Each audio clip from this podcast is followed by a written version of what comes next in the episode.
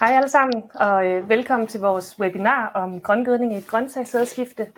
Mit navn er Maja Eline Petersen, og jeg er ansat ved Innovationscenter for Økologisk Landbrug, hvor jeg arbejder med biodiversitet og planteproduktion. Og øh, jeg leder blandt andet et projekt, øh, der handler om, hvordan vi kan øge kulstofbindingen i, øh, i et grøntsagssædeskifte. Og det er jo lige præcis det, vi skal tale om i dag. Og det, øh, det skal vi, fordi produktionen af grøntsager tager på jordens øh, kulstofindhold, og det her med at få efterafgrøder og grøngødning ind i et grøntsagssædskifte kan være rigtig svært. Men øh, med mig har jeg heldigvis en, øh, en række eksperter, der vil dele ud af deres viden og forhåbentlig give, give jer en masse inspiration til, hvordan vi kan få flere efterafgrøder og grøngødning ind. Øhm, med mig på en linje fra Schweiz har jeg Martin Koller, der vil fortælle os om, hvordan vi kan bruge øh, vinterbælplanter som øh, grøngødning og her ved min side har jeg Rikard, Rikard Devisa fra øh, Horti Advice, der vil dele ud af sine erfaringer med grøngødning og efterafgrøder i grønt sædskifte. Og til sidst så har Mads Masjul fra Økologirådgivning Danmark lavet nogle beregninger på, hvordan det her, øh, hvor meget kulstof øh, det kan bidrage med, og hvordan det påvirker økonomien. Øhm, der er en chatfunktion, så I kan stille nogle spørgsmål undervejs, og I må meget gerne stille dem lige så snart I har dem, fordi der er lidt forsinkelse på. Og så tager jeg øh, og samler spørgsmålene først øh, til Martin efter hans oplæg, og så tager vi samlet øh, Rikard og Mads spørgsmål til dem efter alle præsentationerne. Så det var vist alt det praktiske, øhm, og så vil jeg slå over til engelsk, fordi nu skal vi videre til Martins oplæg. So I would like to welcome you, Martin Koller, all the way from Switzerland.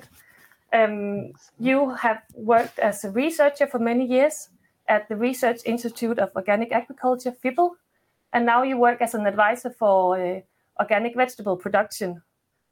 And you have uh, 15 to 20 minutes um, to tell us about uh, winter legume as green manure. And uh, along the way, uh, the audience can um, write down their question in the chat, and then we will address them after your talk. So, with no further ado, um, I'll give the word to you, Martin. Thanks a lot, Maya. Um,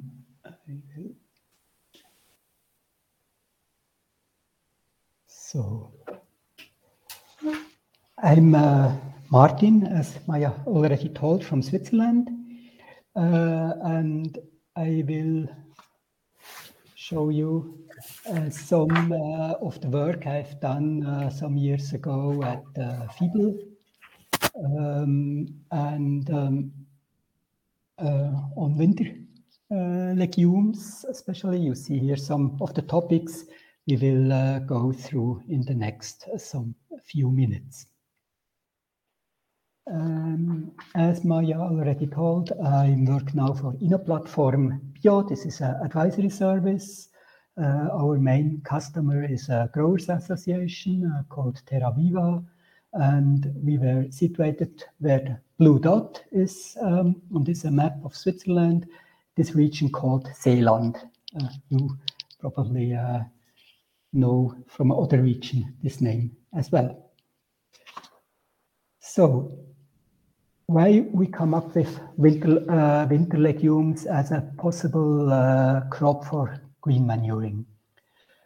Nitrogen is often the limiting factor in organic agriculture, and but uh, on, uh, in contrast to arable crops, vegetable crops clear late uh, the field the growing season, so there is not much time to grow green manure. But in the winter there would be time. And and most green manures are developed for arable crops. So we were looking for uh, some crops that were working fine in vegetable uh, crop rotations. So the, there were different options where we are looking for. So one is the forage peas.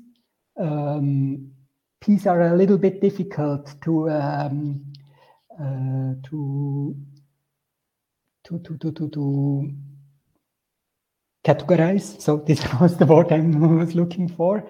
But uh, a simplification is that forage peas are um, are uh, have full leaves, uh, leaf types of peas, uh, violet flow flowers, smaller dark grains in contrast to the grain peas that are semi-leaf types uh, with bigger white to yellow-ish uh, grains and most mostly the flowering of this uh, type of peas is uh, white.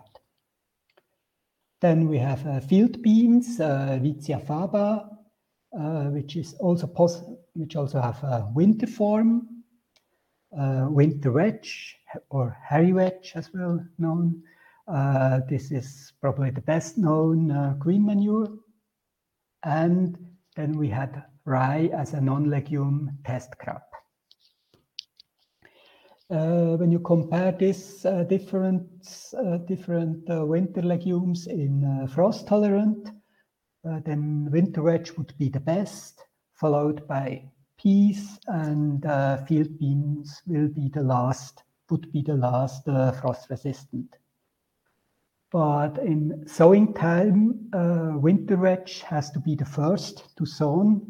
In, under Swiss condition, it should be September uh, followed by field beans and peas are winter peas are the um, crop that could be sown uh, latest. Under Swiss condition, mid to end October, as similar to uh, winter wheat. So we we tested uh, these uh, different uh, green manures uh, before maize that was a let's say an easy uh, an easier test crop for us than vegetable. So we did this uh, preliminary test with before maize. We had this uh, different um, winter legumes with different sowing density with five kilo per R per 100 square meter or two kilo winter wedge with the much uh, smaller uh, sized grain, we could uh, use the lower seed density. Uh, and on this uh, graph, you see the yield, the whole plant's dry matter yield with maize we had with uh, decitons per hectare. And you see after peas and after winter wedge, we have the best yield. So this was done in two years, and the yields are quite, uh, or the difference between the yields are quite similar, and we had almost double of the yields, at least in the first year, um, uh, on maize after this uh, green manures, and that was, of course, done uh, of the nitrogen supply of these crops. The um, higher uh, yield, uh, the higher den seed density did not uh, yield, lead to a higher yield of maize, mostly. We tried also different incorporation types with a plow, with a disc harrow, with a cultivator, and also with a Stoffel plow. But there were no major uh, difference in the maize yield afterwards. Uh, the only problem we had was with cultivator when the mulching was not done uh, fine enough. Uh, we used their rear mulcher, and that was not the best thing to do. A front mulcher worked much better. Then we already came to the yields we have uh, with this forage piece before as a green manure before vegetable crops. Uh, we tested on a lot of different crops, on uh, fennel and cauliflower, one year also broccoli, two years, uh, some celeriac, leek, and uh, red beet. And you see on this graph that we have almost the same uh, yield as with uh, organic commercial fertilizer. In this case, this was mainly a feather meal.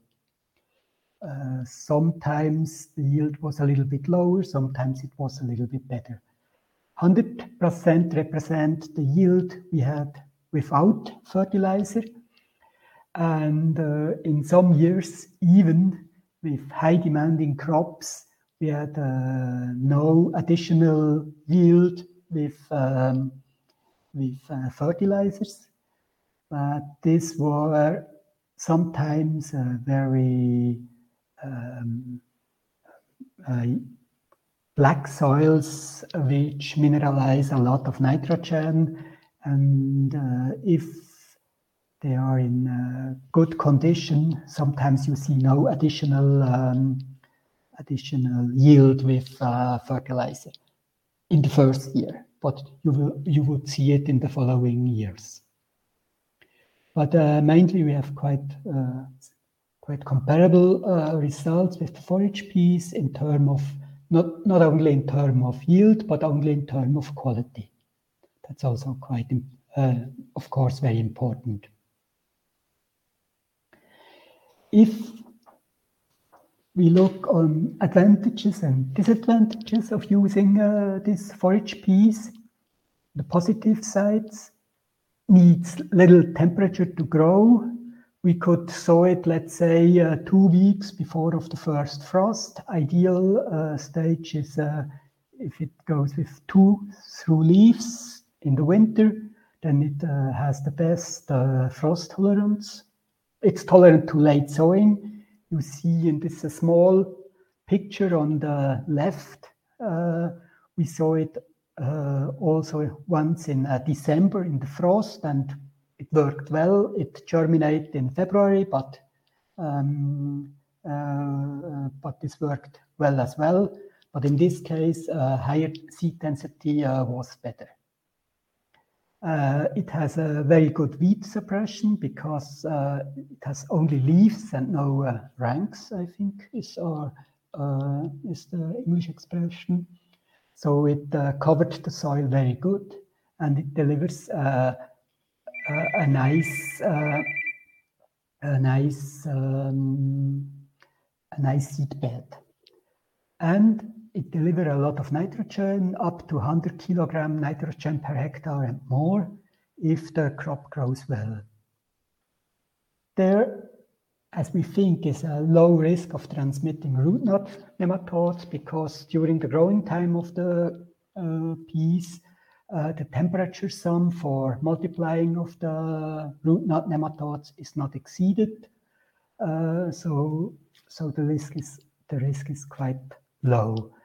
And because there is um, during the, the, growing season before, there is no green manure, there is a very low risk uh, for wireworms or larvae of crane flies.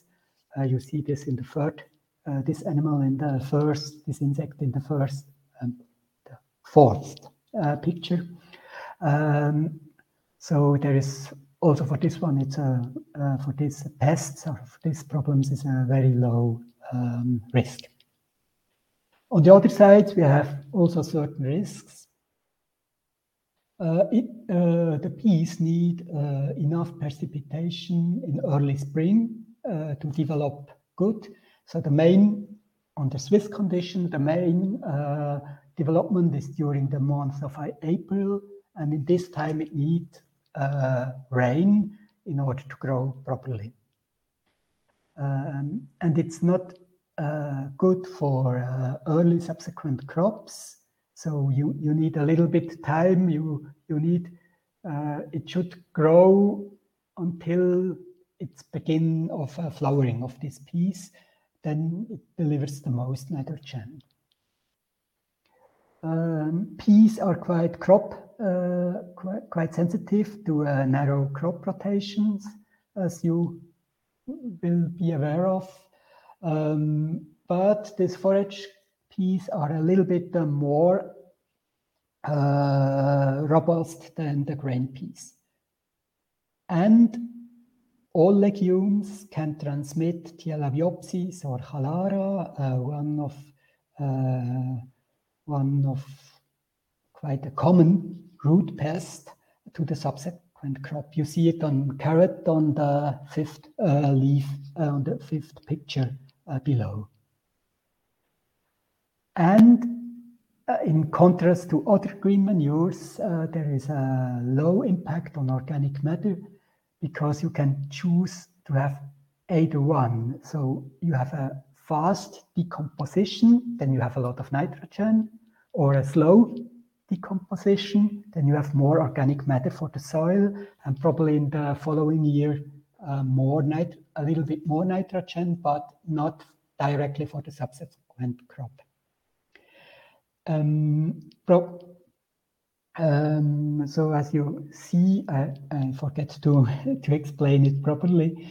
Um, we choose the forage piece as uh, for this further experiments because we can uh, sow it very late. So for uh, at least under Swiss condition, it works after after uh, some of the storage uh, vegetables, let's say cabbage, for example, uh, to sow it afterwards.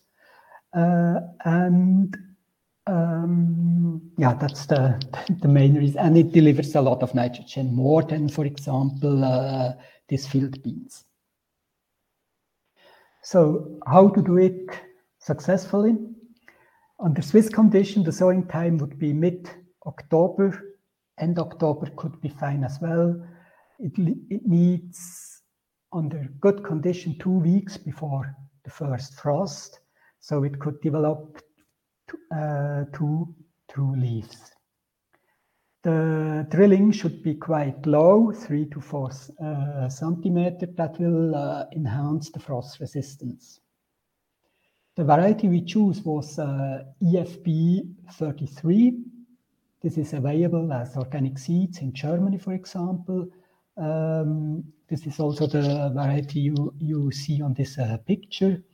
It has a, quite a good uh, leaf development. Uh, it's uh, late flowering, late, late flowering, but this didn't uh, matter in, when you use it as a green manure, of course.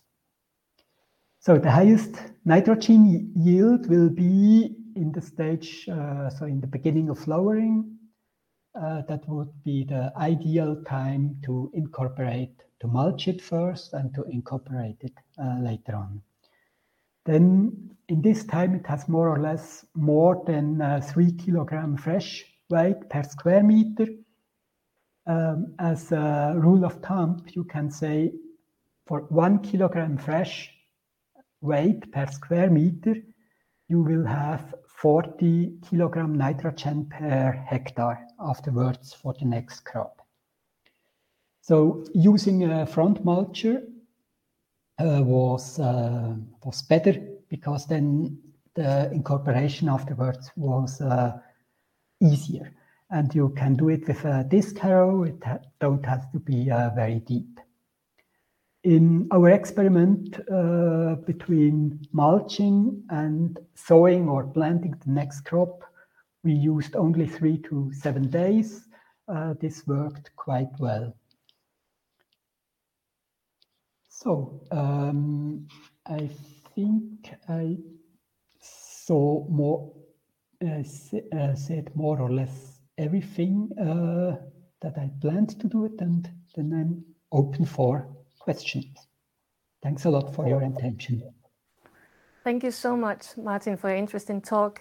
Um, I cannot see any questions in the chat, but since we have a tight schedule, I think we should just continue to the next presentation. So I will switch back to Danish, but thank you very much for You're taking welcome. the time and sharing your knowledge. Thanks a lot vi, um, for your attention. Goodbye.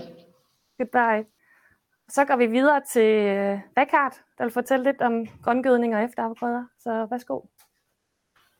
Ja, tak. Godt, men øh, mit navn er Rikard de Visser, og jeg er konsulent i Horti Advice, øh, hvor jeg arbejder blandt andet med grøntsager. Jeg arbejder kun med økologiske grøntsager. Så øh, jamen, øh, Øh, I dag handler det jo ikke så meget om, hvordan øh, øh, organisk stof, hvad det gør for jorden, for vi ved jo, at det er, har en rigtig god øh, effekt på øh, vores jord, og den, øh, mange af de ting, de laver af organisk stof, gør for jord, det er nødvendigt. Så, men, øh, men det handler meget om, om tilførsel af organisk stof i det hele taget, og øh, øh, hvis vi så ser, hvad vi, de muligheder vi har for at uh, tilføre, det er jo uh, gennem øh, uh, planterester, igen, altså på, på stedet jo, og så har vi nogle muligheder for at hente noget udefra til marken jo gennem kompost eller husdyrgødning. Øhm, en af de muligheder, vi har for at, øh, at, øh, at, at, at, at få en rigtig stor, øh, stor organisk stof input til, til, øh, til marken, øh, det er jo ved en helårsgrøngødning. Øh, en ulempe ved at en helårsgrøngødning, det er, at, den, øh, at kvælstofdynamikken er lidt vanskelig at styre gennem hele sædskiftet, så, så vi bliver nødt til at have nogle, øh, nogle efterafgrøder øh, i, i de efterfølgende afgrøder. Jo. Og, og, øh, så det kan ikke stå for sig selv. Øhm, og derfor er vi nødt til at have en, øh, nogle, nogle efterafgrøder i vores øh, grøntsagskifte. Øhm, problemet øh, opstår, øh, når øh, nedbrydning af stabilt organisk stof, og det er især stabilt organisk stof i, i sædskiftet, øh, øh, øh, er større end den, øh, den mængde organiske, organisk stof, der, der, øh, der tilføres jo. Øh, der, eller det, der, der fraføres, det er større end det, der, der tilføres jo. Og øh, så får man ubalance i det og øh, underskud i organisk stofindhold i jorden. Øh, og øh, netop ved intensiv øh, grøntsagsdyrkning er, øhm, øh, er øh, øh, tabet af organisk, eller underskud i økologisk, eller organisk stof øh, øh, tilførsel temmelig stort. Så øh, og det er, fordi vi dyrker vores grøntsager på på, øh, på, på en lille plantetæthed, og, og høster dem ofte også øh, øh, øh på et, et, et, et fysiologisk meget ungt stadie, så, hvor, hvor den der øh, organiske stof øh, er ikke særlig stabil nu, så den nedbrydes ret hurtigt. Øhm, og, øh, og så desuden så høster vi dem ofte meget sent, så vi har ikke rigtig mulighed for at, øh, at etablere en, en, en efterafgrøde øh, efterfølgende, som for eksempel efter knoldcelleri eller, eller, øh, eller, eller porer. Øh, vi holder øh, jorden pænt sort, så øh, for at undgå en konkurrence fra ukrudt. Øh, og, og det gør jo samlet set øh, organisk stoftilførsel meget lille. Øh, men samtidig giver det også en del muligheder jo. Så, øh, øhm, fordi øh, når man sammenligner for eksempel med landbrugsafgrøder, jamen det så vi øh, på en gang øh, om foråret øh, eller om efteråret, og så høster vi den på det samme tidspunkt. Jo. Og det er vi sådan ret bundet op, øh, op af den der, den der tids, øh, tidsplan, som man har jo. Det, øh, vi har lidt, øh, lidt større, vi har lidt større friheder jo i, øh, øh, i, i grøntsager. Ja. Øh, godt. Øh, I dette webinar, øh, så har vi øh, fokus øh, på, øh, øh, på, Øh, øh, på brug af grøngødning af eftergrøder i grøntsager, så, øh, som indsats for at øge organisk stoftilførsel i grøntsagsskifte. Og hvis vi ser på formålet med, med de efterafgrøder, jamen, så er det først og fremmest at maksimere fotosyntese. Jo. Det, er, det er det, der, øh, og det foregår i, i marken. Jo. Øhm, øh, derved øges den, den, jordens biologiske, aktiv, øh, biologiske aktivitet og den organiske stof input til jorden. Altså, og det er også en plantevækst, som, øh, som der er størst potentiale i organisk stof indlejring i jorden. Øhm, I vores øh, projekt med kulstof, øh, om kulstof til økologisk grøntsager har vi så øh, kigget på nogle forskellige muligheder, vi kan gøre. Øhm, og den, øh, den, den ene er så en, en øh, almindelig eftersåning, som vi kender jo fra, fra, fra praksis. Jo. Så øh, den anden er en såning forud for grøntsager. Og det er netop, som Martin også nævnte, vi har jo en god mulighed for at etablere noget forud. Øhm, udnyttelse af bare jord i marken. Altså, vi har noget forland, nogle, nogle vandingsspor. Vi har endda flere andre ting her, som vi kan bruge af. Og så, og så har vi mulighed til sidst øh, en, en, en undersøgning af grøntsager, som ikke er særlig, særlig udbredt. Øhm, godt. Øhm, ved etableringen øh, øh, efterafgrøde efter høst, så må jeg sige, det er den sikreste måde at, øh, at, at gøre det på. Jo. Altså, vi kender jo øh, øh jordbearbejdning og såteknik og, og valg af, af arter her, de, øh, de, øh, dem har vi arbejdet med i andre sammenhænge også. Jo. Så vi kan da så øh, nogle vinterfaste arter, som vokser videre om foråret, ligesom Martin lige nævnte. Så øh, og øh, det, der også er øh, rigtig godt, jo, det er, at vores efterafgrøde, eller vores, øh, vores grøntsagskulturer, de øh, efterlader som regel en ret stor mængde kvælstof i marken efter høstjord. Så, øh, og derfor vokser jo efterafgrøder rigtig flittigt, som, som vi kan for eksempel se i den her, efter den her broccoli-mark. Jo. Så er, er det muligt at etablere øh, en, en efterafgrøde efter høst, øh, jamen så er det det, vi foretrækker. Der er ingen, der er ingen risiko ved det, øhm, og, så, øh, og derfor skal vi vælge den.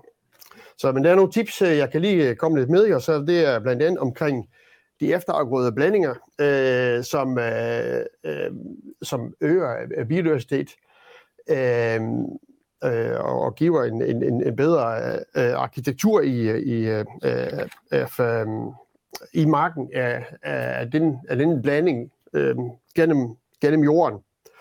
Øh, så, øh, og den er meget mere robust, når vi arbejder med en, øh, øh med en blanding. Øhm, hvad hedder det? Alle planter, øh, blandt blandinger af blandinger af efterafgrøder, de bør efter min opfattelse indeholder en valgplante. Og det, øh, det sikrer jo en høj kvæstertilførsel. Den, øh, den giver også en, øh, er også rigtig med, god med til at, øh, at, at lave en passende nedbrydning af biomassen, når den indarbejdes i jorden. Øhm, og har vi en, øh, en, en større spredning af disse karakterer, så styrker man effekten af en af en efterafgrøde. Så kompleksiteten, tilgængelighed af, af mange af de arter, øh, og, øh, og også pris, er ofte øh, lidt begrænsende her for den sammensætning, øh, øh, når, vi, når vi ser i praksis. Så, og så skal vi huske selvfølgelig, at, øh, at når, når vi er, når vi er økologer her, så bliver vi også nødt til at bruge økologiske frø det her. Ja. Øhm, helt generelt øhm, gælder jo, at kortblomster efterafgrøde øh, er no-go i et øh, uh, selskifte med kål. Øh, øh, det er simpelthen en risiko for kålbrok for stor, og vi, vi har set kålbrok øh, efter, efter afgrøder. Jo. Og jeg er faktisk heller ikke øh, forud for, øh, for løg og porer, øh, på grund af den, den øh, undertrykkende effekt, som kortblomster efterafgrøder har på mykorrhizer. Øh, og det er det afgørende for disse arter, så vi, vi kan ikke øh, undvære mykorrhiza, så vi, vi er ingen en gårdsblomst der. I øvrigt så er det også øh, her det, arter af selvdortfamilie har den samme effekt på, øh, på den undertrykkende effekt. Så, men de fleste andre afgrøder og efterafgrøder, vi arbejder med, øh, har ikke rigtig noget sammenfald med vores, øh, med vores dyrkekultur, måske lige på nær Sikorie. Godt. De hurtige, eh, hurtige voksne enårige afgrøder, øh, de har en ganske god konkurrenceevne øh, over for ukrudt, og derfor anbefales det, at, at disse typer også indgår i de overvintrende blandinger her, for at have den undertrykkende effekt. Og de overvintrende blandinger har en meget langsom opstart, jo. Så, og pas på, at de ikke fylder for meget, så, så, så begynder de også at opføre sig med ukrudtdyr. Øhm, Godt, så kommer man til såudning forud for grøntsager der, og det vil de senere holdt øh, grøntsager, så udnyttes de gode vækstbetingelser om foråret jo, øh, til at etablere en hurtig voksende efterafgrødet blanding, så snart det er muligt. Øh, en blanding med for eksempel bærserkløver, hestebønne og honningjord boved har vi erfaring for, at den kan lave halvand til to tons øh, tørsterproduktion i perioden fra 1. april til 1. juni. Så være ops på, at, øh, at nedbrydning kræver vand, så det er, det er noget med, at øh, I skal have styr på, at når I indarbejder, så uh, kan det godt opstå en lille smule tørkeeffekt. Og så er der også nogle, set nogle metaboliske skader, altså nogle skader uh, på grund af nedbrydning. Så derfor anbefaler man i udlandske undersøgelser i hvert fald, at, uh, at lave lidt uh, uh, tre ugers arbejde på at forberede uh, deres til, til, til, til fast job. Så. så det med bare jord. Altså sådan ser, en jord, ser vores øh, kultur normalt ud. Det er en kæmpe bare jord, men hvis vi ser lidt, hvordan vandingsspor, høstspor og forland, kørespor og, øh, og rækken mellem afgrøderne her øh, lægger sammen her, jamen, så kan vi rent faktisk komme op på helt op med halvdelen af marken, er jo bare. Og det er jo af praktisk årsag, vi gør det. Øh, men, øh, men altså, øh, nogle af de arealer kan faktisk øh, udnyttes, for eksempel på øh, forland, øh, øh, og på vandingsspor og høstspor her, jo, så er, er etablering af en efterafgrøde rent faktisk øh, oplagt. Jo. Der, der er næsten ingen risiko ved det, udover at, det, at etableringen mislykkes, eller den køres i stykker. Jo. Så, og så så vi altså cirka halvanden gang øh, udsatsmængde per hektar, så tidligt som det kan lade sig gøre. Øh, når der er gode, øh, eller når der er gode vækstbetingelser generelt. Jo. Så det må gerne være lidt blanding med nogle øh, slidstærke øh, Øh, bændetyper jo. I, øh, ja, her har vi øh, forland på en, øh, en, en, en, en, knold, en knoldcelleri-mark, øh, høstet til 3,2 tons øh, tørstof per hektar, hvilket svarer til cirka et, et, et tons øh, stabilt organisk stof. Det er ikke altid lykkes jo, altså, øh, men øh, altså, ud fra mottoet, if you don't sow it, you don't grow it, øh, er det i hvert fald et forsøg værd. Så har vi eksperimenteret lidt med undersøgning af efterafgrøder. Og, øhm, og det er faktisk også en, for, en form for udnyttelse af bare jord. Øhm, øh, og særligt relevant for, for, for, sent, et, øh, for sent høstede afgrøder, hvor der bare ikke er mulighed for at e- etablere en, en eftergrød efterfølgende. Så øhm, øh, det er måske lidt mere risikabelt, det må man erkende. Så, øh, men, men for nogle grøntsager, så fungerer det rent faktisk uden de helt store problemer. Øh, der har vi da set i praksis i hvert fald, for eksempel i græskar og i bladcelleri, eller i øh, sommerkål. Så øh, det er muligt, især i, øh, i de efterafgrøder, eller de afgrøder, hvor man høster i hånden. Altså sætter man en, en, øh, en høstmaskine på, som går i jorden her, jamen så er meget af den effekt, øh, og meget af det plantemasse, det bliver ødelagt jo. Så det er i håndhøstede afgrøder, er det en, er det en mulighed jo. Og som sagt, det er nogle eksempler på nogle afgrøder, hvor vi øh, rent faktisk har god erfaring, at det kan lade sig gøre, uden at øh, det ødelægger det. Det, der som er afgørende, det er, at det er timing. Ja. Øh, og øh, vi har jo erfaring med, øh, med, med Ruvikke øh, i knoldcelleri til høst øh, med topjord, så øh, den har vi, øh, som I kan se her på billedet jo. Så, øh, og jeg har nogle, øh, nogle ganske få tal her til sidst jo. Så ellers anbefaler vi normalt at så en, øh, en, en rødkløver og noget kløvergræs. Så øh, her kan I se en, øh, en kløver etableret i, øh, i en græskar. Og sådan ser den ud øh, og foråret efter her jo. Så det kan godt svare sig. Øh, og, og selvom den ligger, øh, hvad hedder det, kløveren bliver etableret under græskaren her, så har den faktisk en chance for at overleve. Men timing, det var afgørende, og her ser jeg et rigtig godt billede af, at det bare er øh, forkert at øh, etablere den alt for tidligt. Nu er rødbede ikke en oplagt afgrøde at lave det nummer i, øh, men øh, men det, det, er, det symboliserer godt, at, det er, øh, at, at timing er jo en af de vigtige ting i det her. Jo. Godt. Øh, vi har øh, forsøgt os lidt med en testkultur af knoldcelleri med, med top. Øh, det vil sige, at den bliver håndhøstet. Øh, og der har vi så en, en efterafgrøde med, med ruvikke øh, på forskellige tidspunkter i, i et par år. Øh, og der øh, fandt vi, at etableringen fra midten af august her rent faktisk ikke påvirkede øh, udbytte. Øh, og øh, rent faktisk i slutningen af 2019, øh, den sidste etablerings, øh, eller slutningen af august måned i etableringstidspunktet, øh, jamen det kan vi se faktisk en, en udbytte forøgelse. Jo. Så, øh, og, øh, og det, øh, ja, det, det lægges til, at vi har, at vi finder faktisk temmelig meget sektorier i, øh, i de parceller, hvor vi ikke har øh, en efterafgrøde. Så, og sektorier er meget begrænsende for vækst. Jo. Øh, og yderligere så fandt vi faktisk, øh, at vi, vi øh, yderligere en 50 kilo kvælstof her i øh, øh af den kvælstoffixering, øh, som, øh, som vi har lagt efterafgrøde ud med. Ja, som, øh, som sagt er, øh, er kun etablering øh, efter høst rent faktisk uden risiko. Så, men øh, ved den sene høst og for, for nogle kulturer, så er de, øh, og de begrænsninger, vi har i etablering øh, af en effektiv eftergrøde, er det, øh, det er, mindst, er det i mindst et forsøg værd. Det er i hvert fald øh, min bud. Og siger bare tak for opmærksomheden. Jamen tak for det. Øh, tak for det, Rikard. Lad os bare med det samme gå videre til din præsentation, Mads. Yes.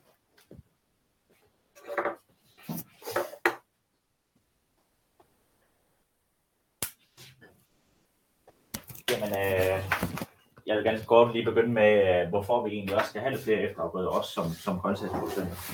Det var jo sådan, at øh, vi den 1. januar 2022 fik nogle sædskiftekrav som økologer, på at vi skulle have øh, 20% kvælstoffikserende øh, afgrøder af vores omdriftsareal og 50% kulstofopbyggende afgrøder af vores samlede areal.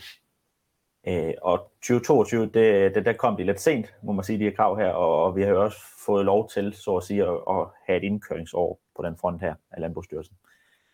Det, der så sker nu, det er jo, at det kører videre til 23, og nu øh, er det et krav, og det skal være der. Og hvad vi ved, så er Landbrugsstyrelsen også begyndt at gøre klar til at kontrollere de her ting, at de skal være derude. Det var så er der også hele øh, området omkring kulstof. Hvis man øh, bare har fulgt lidt med i valgkampen, jamen så var CO2-afgift jo et af de helt store emner og det vil vi jo formentlig kigge ind på, at det, øh, det skal vi have løst. Og der vil kulstofopbygning i landbrugsjorden måske kunne, kunne redde noget der. Omkring økonomien i efterafgrøde, jamen så afhænger det jo i høj grad af, hvad det koster at lave efterafgrøden, og hvad du så får ud af den. Øhm, og der er lige øh, nogle punkter, man skal være opmærksom på der. Det er især omkostningen til frø. Det kan, kan ret hurtigt stikke af på frøomkostningen, hvis man ikke øh, har det for øje man kan vælge nogle arter, der er meget dyre per, per kilo, og som skal have nogle store udsatsmængder, uden at de måske vil nævne, det giver særlig meget videre i sædskiftet. Derudover så har man maskinomkostningen, der også kan være en øh, rimelig stor joke i det her, hvor meget det koster at etablere den. Der er det især et øh, forhold af, hvad det har kostet at købe den maskine, man eventuelt bruger, og hvor stor kapaciteten er på den. Og derudover, som øh, Rikard også var inde på, der, der kan opnå et, øh, et udbytte tab, hvis man får det gjort på, øh, på den forkerte måde og også et, øh, et eventuelt høstbesvær. Så har jeg prøvet at, at sætte den, lidt økonomi på det. Jeg har taget forudsætning i, at man, man kan lave en efterafgrøde for 500 kroner per hektar. Det er nok nede i de, det, man vil kalde de billige efterafgrøder, men det er muligt. Eksempelvis en 10 kilo almindelig kløvergræsblanding, det vil lande der omkring de 500 kroner. Så er der nogle maskineomkostninger på 200 kroner per hektar. Øhm, det hænger meget sammen med, hvor, hvor mange hektar man kan så i timen. Hvis vi for eksempel tager de to eksempler med, at man kan undersøge noget efterafgrøder, man kan så det efter høst, jamen så er det ikke særlig dyrt at køre med eksempelvis en gammel nordsten og undersøge øh, nogle, øh, nogle efterafgrøder, i hvert fald ikke i timen, men det kan godt være, at kapaciteten den er forholdsvis lav, så derfor vil det blive lidt dyrere egentlig. Mens en stuphav eksempelvis kan være meget dyr per time, men de har ofte en høj kapacitet. Så, men i de fleste tilfælde vil det kunne laves for, for omkring de 200 kroner, hvis man, øh, af effektivt der. Øh, I det tilfælde, der, der giver det så 700 kroner per hektar. Og så skal man eventuelt tillægge noget udbyttetab, og det skulle vi helst undgå, fordi man kan sige, hvis øh, 10% af en, en selvrig kultur, det løber op i ret mange penge. Så det skal helst gøres på en måde, hvor det ikke øh, har nogen effekt på det. Hvis vi så øh, forudsætter, at man henter 50 kilo ind, hvis det er, er kløvergræs, jamen så er det relativt let, vil jeg sige, at hente det. Det vil så blive omkring 14 kroner per, per kilo ind. Men man kan jo også se her, der skal ikke meget til, før vi flytter på de her 14 kroner. Altså hvis vi kun fixerer det halve, jamen så er det lige pludselig 30 kroner per kilo ind. Eftervirkningen vil også variere meget af, hvilken øh, efterafgrøde man vælger. Øh, især kløver kan give rigtig meget kvælstof fremad. Mens hvis man kører i rene græsser for eksempel, så er det begrænset, hvor meget, øh, hvor meget eftervirkning der vil være på, på kvælstofsiden men det hænger også meget sammen med, hvor meget kvælstof der er i sædskiftet, og hvor meget øh, man skubber foran sig, og hvor meget grøntsagerne efterlader. Omkring kulstofopbygning, jamen så har man i Danmark øh, lavet en undersøgelse fra 86 til 2009 i kvadratnettet, hvor man har, har undersøgt udviklingen af, af kulstof i landbrugsjord. Og der har man egentlig fundet, at øh, der er en let stigning på sandjord, og det falder lidt på lægejord. Og det hænger klart sammen med øh, den dyrkningspraksis, der er på, på jordene, hvor man har efterhånden koncentreret husdyrbrug, især kvægbruget i Vestjylland, mens man i Østjylland, der bruger man mere, eller det, det er mere enårige kornafgrøder, og man gøder med handelsgødning. Samlet set så er man øh, nået frem til, at der i gennemsnit over hele fladen vil være 62 tons kulstof i per hektar i de øverste 25 cm. Det tager vi så lidt videre med her, fordi ude i samme undersøgelse har man øh, givet bud på, hvad, hvordan dyrkningspraksisen den har indflydelse på, på kulstofindholdet. Og der har jeg sat det op med, øh, altså vi har ikke nogen tal for, for grøntsagskultur, i og med det er lidt en niche, men jeg har taget udgangspunkt i det det, det ringeste, så at sige, altså det der tilfælde mindst kulstof, hvilket er vorbygget med, med bortførsel af halm. Og der må vi formode, at en grøntsagskultur, det er det, at de nu lavere tal. Og da, hvis man siger, hvis man bare kører med, med dyrkning og lidt gødning og en afgrøde hvert år, jamen så har man en, en, en lille, et lille fald i kulstofindhold per år. Øh, så kan man øh, indføre noget efterafgrøde, men selvom man har efterafgrøde med hvert år, jamen, så kan man egentlig ikke bremse faldet i, øh, i kulstofindhold. Øh, det eneste, der kan gå ind og øh, bremse det, det, det er grøngødning. Der har jeg så prøvet øh, at sætte en kløvergræs ind, eller en helårs grøngødning, og så kan man, øh, kan man opnå en lille opbygning af kulstof. Og hvis man så kombinerer det med, med efteråret, jamen, så har man endnu et lille plus der, og man kan holde på noget af det kvælstof, så den grøngødning den vil, vil frigive. Øh, men vi kan se, at det er jo forholdsvis små tal, altså vil sige en øh, ændring over fem år i den nederste, hvor der både er grøngødning og efterafgrøde på, på 0,7 ton ud af de her 62 ton, som vi begyndte med. Så det er ikke kæmpe tal, og man flytter det ikke særlig hurtigt i sådan et system her. Afslutningsvis, jamen, øh, grunden til, at vi snakker om det her, jamen, det er, at øh, man ikke kan nødvendigvis kan gøde sig til, til et højt udbytte. Øh, hvis man har et øh, højt kulstofindhold, jamen så, så responderer gødningen egentlig ikke så voldsomt meget, som vi kan se her i noget vorbyg, hvor den øh, blå linje, jamen, det er en, en jord med et højt kulstofindhold, hvor vi kan se, at det giver særlig meget øh, at, at tilføre gødning i forhold til, til en jord med et lavt kulstofindhold. Og det kan man sige, det taler jo ind i, at vi skal prøve at, at bevæge os hen imod det scenarie, og det vil være det samme med grøntsagskultur. Godt. Jamen, øh... Jamen, mange tak skal du have. Øh, vi er også ved at have, have brugt al tiden, men der er lige, øh, lige tid til et par spørgsmål. Jeg kan se i chatten, at Sara har spurgt, om det er muligt at få øh, slides, slidesene. Og det vil jeg lige afklare med oplægsholderne, om det er okay for dem. Og så får I en mail efter webinaret, hvor I kan gense det. Og, øh, og hvis jeg får OK for oplægsholderne, så får I det med der. Så skriver Michael, øh, det er til dig, Rikard. Er det ikke risikabelt at få græs ind i grøntsagsmarkerne? jo, altså græs er jo absolut ikke noget, vi, øh, vi er meget opmærksom på, at, øh, at, at, at øh, når vi ikke engang får græs i, øh, og sorter, så kan den begynde at optræde som en øh, øh, som lukrudt også. Øh, men øh, det skal så opvejes mod de der fordele, vi har. Og, og en, en græs er jo især øh, meget mere slidstærkt end mange af de to kimblade, vi har det, det er årsagen til, at vi, øh, vi vælger øh, græstyper jo til øh, natterblik i de der kørespor, øh, vendingsspor og alt det, fordi det er, det er, slitage er jo, er jo, øh, er jo den store udfordring ved, ved, ved de der. Så, men jo, jeg er opmærksom på, at det er en risiko ved det. Og det er det jo også med andre efterafgrøder, så de kan også, altså den der, mm, det billede, jeg viste af broccolimarken her, det kunne I se en flot etableret bovedemark med blomster i. Så, men I skal være opmærksom på, at den kan også begynde at optræde som ukrudtdyr. Så. Henrik har også stillet et spørgsmål. Kan man så kløvergræs, inden man udsætter kålplanterne? Jamen, øh, problemet er, at øh, når man gør det her, så kan man ikke, øh, øh, så kan man ikke lave den ukrudtsbekæmpelse her, som man, øh, og, og så kan man risikere, at, øh, at, at konkurrence fra kløvergræsset bliver for stor i forhold til, øh, i forhold til øh, øh, de kålplanter, man planter ud. Så, øh, så vores anbefaling i hvert fald at man venter også fordi kålplanterne, de laver, laver faktisk, du kan lave meget ukrudtsbekæmpelse i en, i en længere periode, øh, og er prakti- eller sådan rent praktisk øh, set jo, så, øh, og, øh, og så kan vi etablere en, øh, en efterafgrøde under det, som stadigvæk har mulighed for at, øh, for at, at udvikle sig til vinteren jo.